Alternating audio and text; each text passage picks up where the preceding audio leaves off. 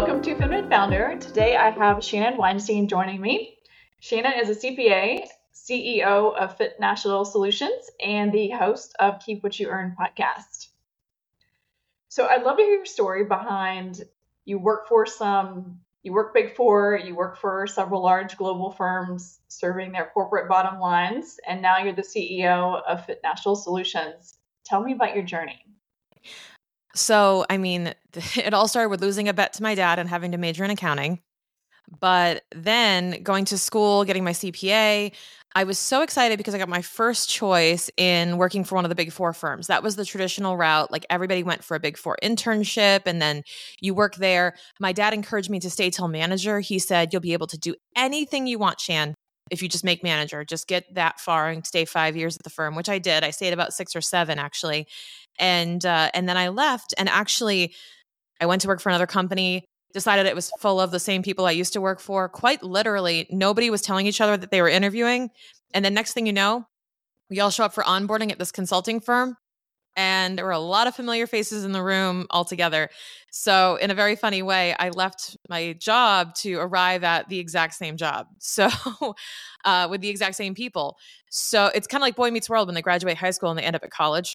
You know, it's just a different room, same vibe, same people. So I left there only after 9 months. And then I ended up working actually in client services and then sales at a SaaS company. And then I went on to work an internal audit at a Fortune 50 manufacturer. This was so cool because I feel like I got so many different dimensions of what you can do with an accounting background.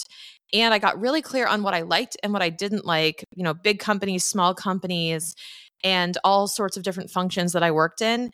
And eventually I just kind of realized I don't want to sit behind a cubicle the rest of my life. I just want to have a little bit more time freedom, be able to spend time with my husband. He was an entrepreneur himself. And I said, I think I gotta build the business in my spare time. I called it the 7 to 10s. And I built Fitnancial Solutions from the ground up. And what we did was it was tax and accounting, and then morphed into fractional CFO, which is where I'm at today.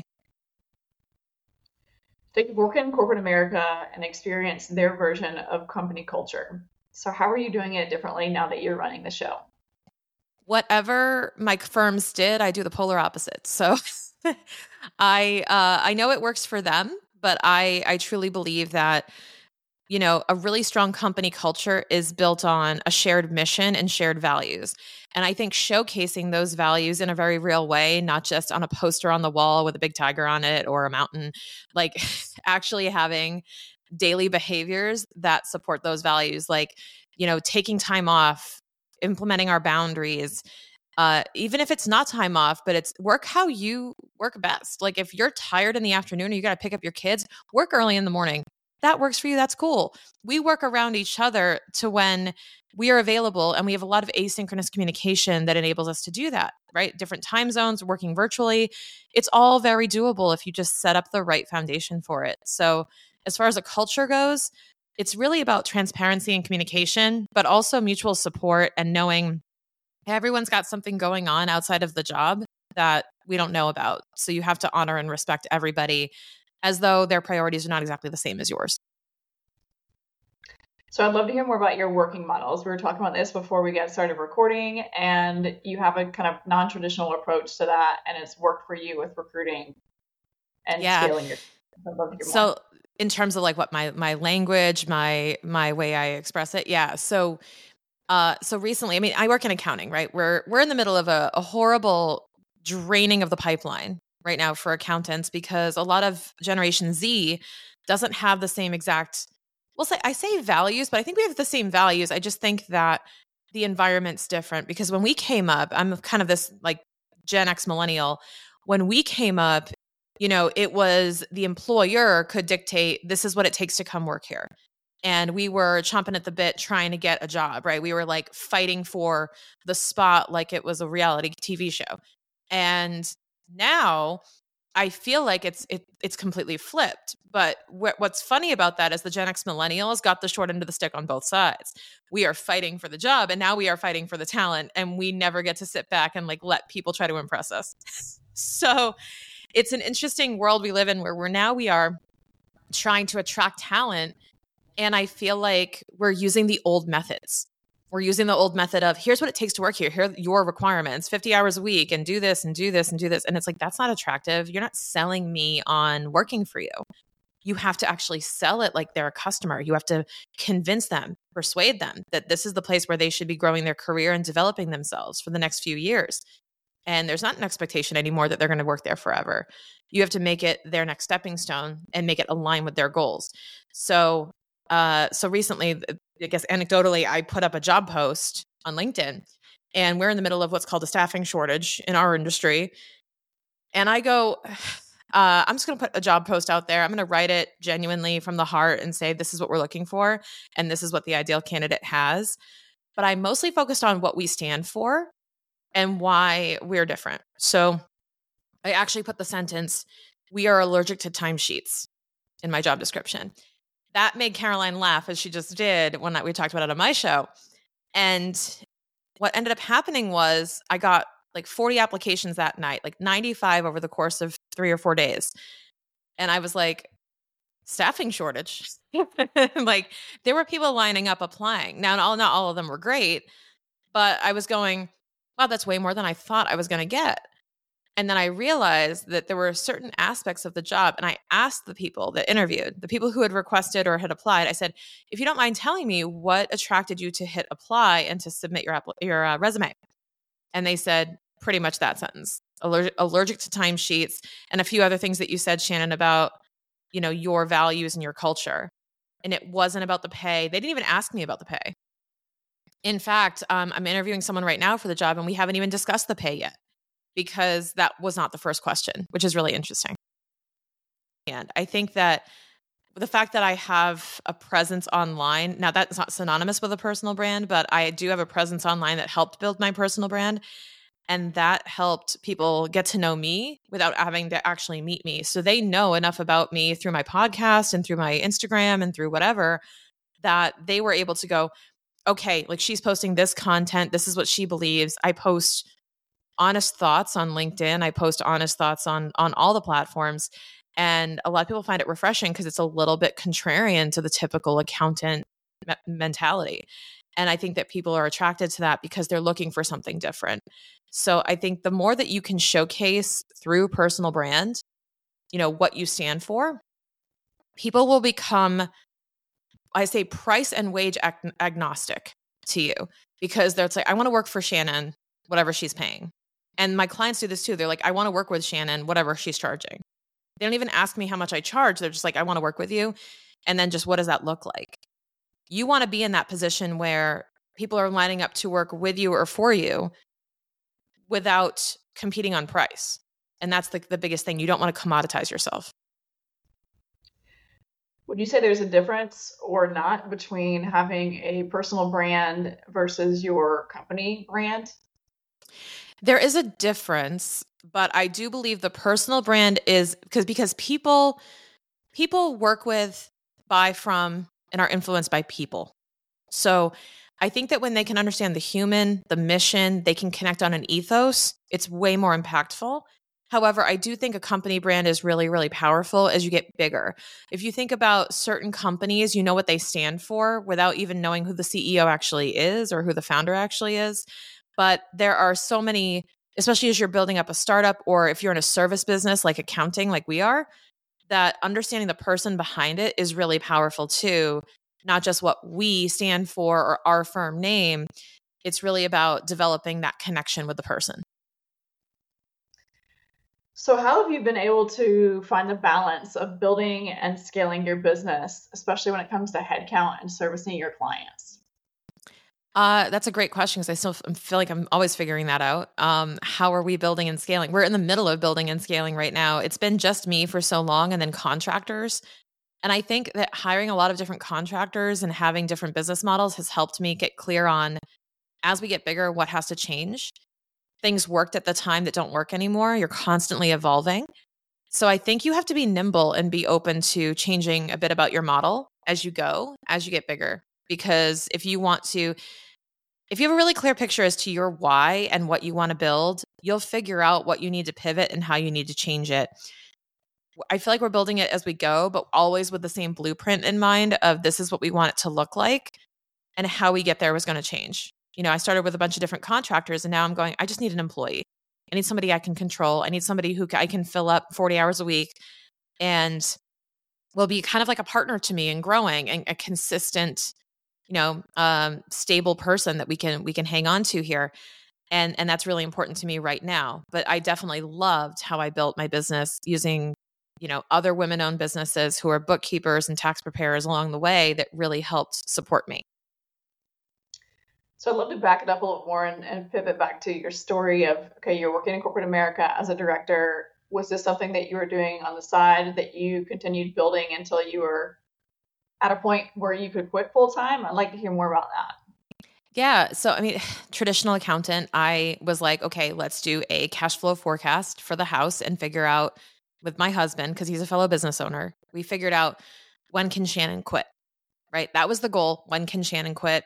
Because he knew I was miserable, but it was during COVID and I was working, you know, I was working this job. I think a lot of people did this in quiet. I had two laptops on this desk and I was answering emails for work on one and I was building the business on the side with the other. And we talked about this before, but the irony was in my corporate job, I got promoted in the middle of COVID for doing such a good job. And I was working like half the time that I was before. And I just laughed at myself going, wow, all I had to do was not try. And I got a promotion. And it was funny because I was still getting everything done. My team had no inclination I was doing anything else but working all day because all the results were happening. So what I did was I optimized my results there and did the things that I knew, like effectively delegated, led the team, held efficient meetings that ended on time. I know, right? And drove the results there in less time. I was so motivated to do things in less time that I created efficiencies for the company as a result. And then I would be switching over to my other laptop to serve tax and accounting clients. And I hit this point where I looked at my husband and I said, I can't do another tax season where I'm running this business and I have a full-time job. Like, I just can't. I'm going to burn out. I'm already burning out. That fall of 2022 was the worst. I was malnourished. I had no energy. My health was at a low point, and I said, I can't do this. I have to quit something. And I just said, would you give me, because I'm a business person, so would you give me 6 months to prove it?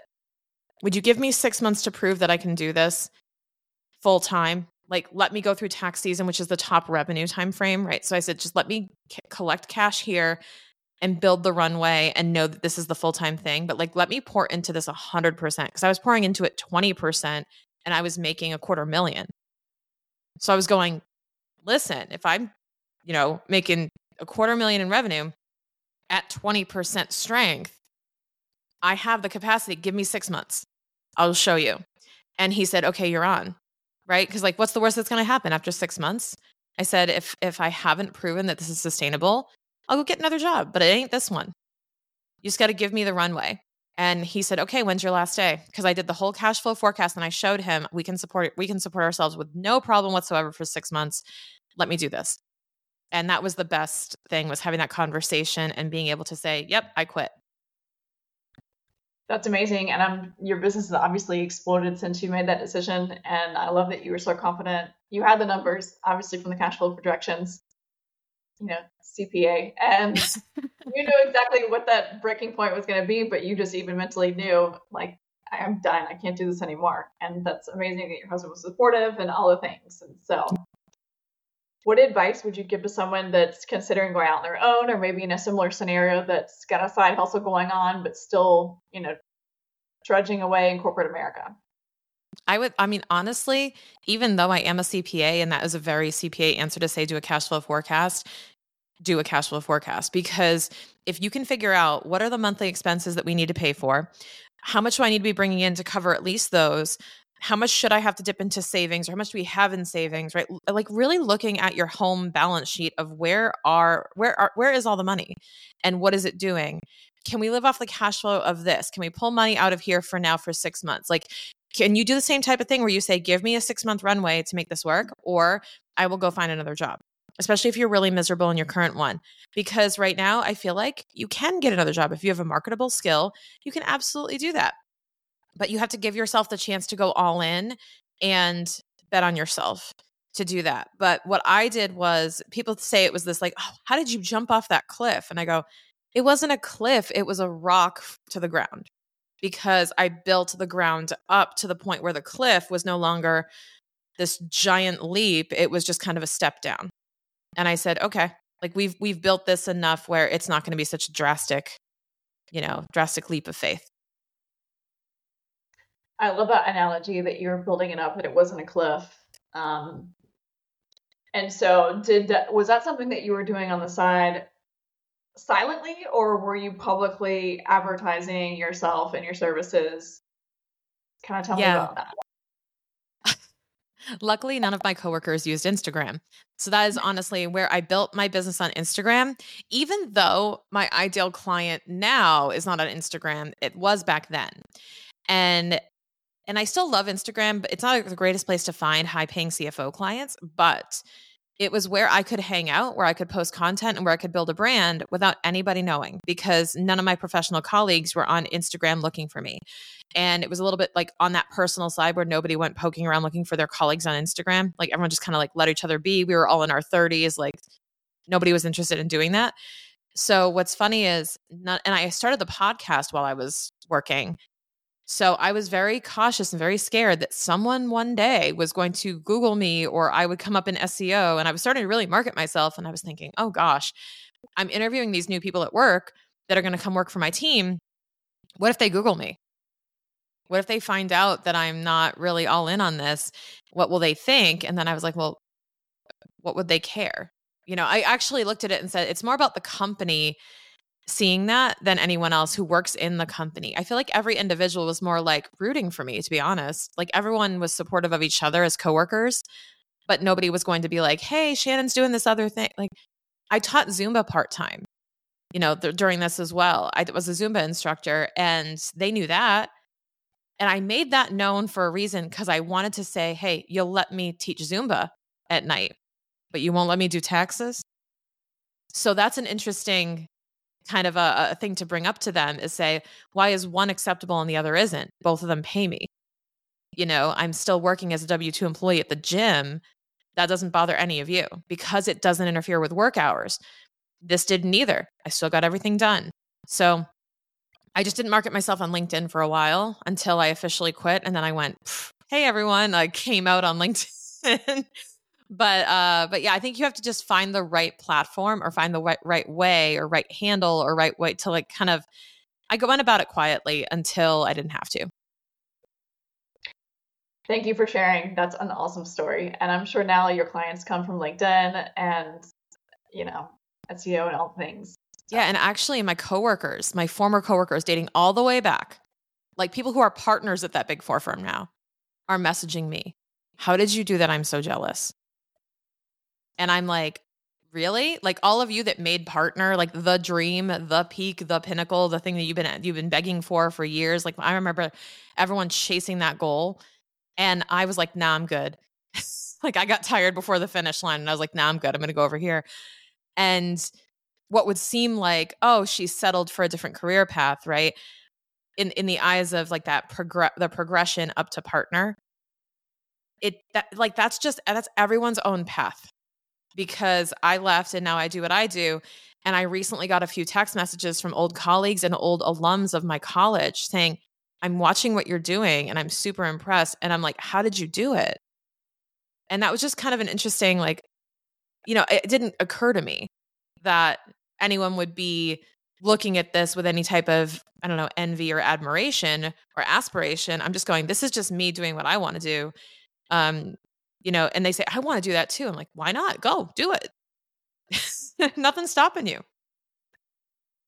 You chose a different path, and it's paid off for you in a big way. And I think that's just probably affirmation, and just from your former colleagues and now partners with big four companies. I mean, they're stuck doing the same thing, different day, that was supposed to be the path, but you took a different path, and it's been such an amazing journey for you.